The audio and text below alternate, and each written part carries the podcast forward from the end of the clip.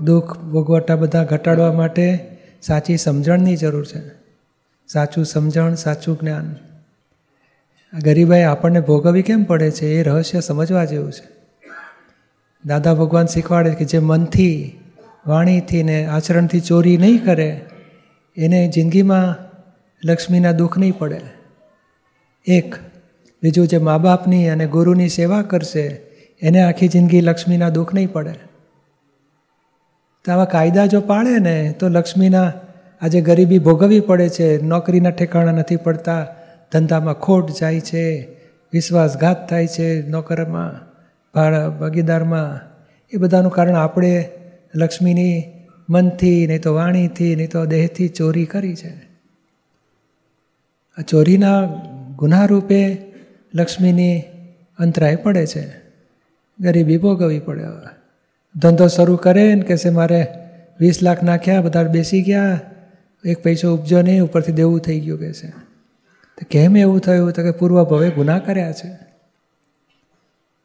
કોઈને છેતરવા, કોઈનું પડાવી લેવું, કોઈને વિશ્વાસઘાત કરવો, કોઈને ભેળસેળ કરવી, જૂઠું બોલવું દગા ફટકા કરવા, દંડ આવશે જ. પહેલો નિયમ લેવો છે કે ગમે તે થાય, મારે કોઈની ચોરી કરવી નથી, પૂછ્યા વગર કોઈનો પૈસો લેવો નથી, છેતરવા નથી, કોઈ દગા ફટકા કરવા નથી. નક્કી કર્યા પછી જે અત્યાર સુધી થઈ ગઈ હોય ભૂલચૂક, બધાની ખૂબ માફી માગી લેવી જોઈએ.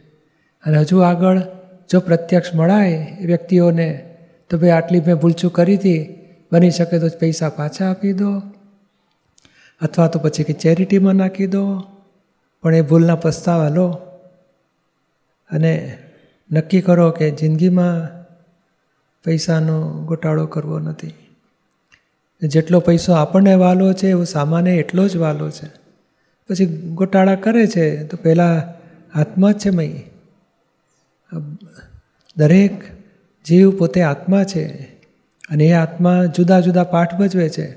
કોકને શેઠનો રોલ હોય કોઈક નોકર હોય, કોઈક ભાગીદાર હોય, કોઈક ગ્રાહક હોય, કોઈક વેપારી હોય, કોઈ ડૉક્ટર હોય પેશન્ટ બધા આત્મા જ છે અંદર ખાને જુદા જુદા કર્મના આધારે એને રોલ ભોગવવા પડે છે. એટલે આપણને લાગે આ ગરીબ માણસ આવ્યો છે દુકાનમાં, છેતર્યો, તો ભગવાનને છેતર્યા બરાબર છે. અને કોઈને છેતરીશું, તો બીજે બહુ આપણે છેતરાઈશું એની ગેરંટી બીજાને દુઃખ આપશો, તો દુઃખ ભોગવવા પડશે એની છૂટકો જ નહીં. કહો છો ને, આ સફરિંગ કેમ બંધ થાય? તો બીજાને દુઃખ આપવાના બંધ કરો. મનથી વાણીથી દેહથી દુઃખ આપશું તો દુઃખ આવશે જ. કોઈની ભૂલ કાઢશું તો કોઈ આપણી ભૂલ કાઢશે. કોઈની નિંદા કરશો કોઈ આપણી નિંદા કરશે. કોઈને પજવશું તો કોઈ આપણને પજવશે. કોઈને મુશ્કેલીમાં ગાલીશું તો કોઈ આપણને મુશ્કેલી મૂકશે. એટલે આપણે જે જે ભોગવવું પડે છે, આપણે જ મોકલેલું પાછું આવે છે. આ જગત કોઈના હાથમાં સત્તા નથી. કોઈ બીજા જીવને દુઃખ આપી શકે, કોઈ બીજા જીવને નુકસાન કરી શકે. પોતાના જ કર્મના દંડ ભોગવવા પડે છે. આટલું જ નક્કી કરવાનું કે ભાઈ, કોઈને દુઃખ આપવું નથી, પછી કોઈની જોડે વેપારમાં ચોરી કરવી નથી. ઘણા બહેનો તો કે ને, અમે તો ક્યાં વેપાર કરીએ છીએ?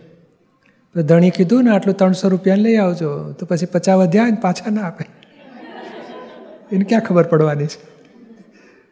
મૂકી રાખે. પછી કંઈક દાળ જરૂર પડે તો એમાંથી વાપરે. તો એ પણ ખાનગી રાખ્યો એટલે ચોરી થઈ ગઈ. સિક્રસી બધી ચોરી જ કહેવાય.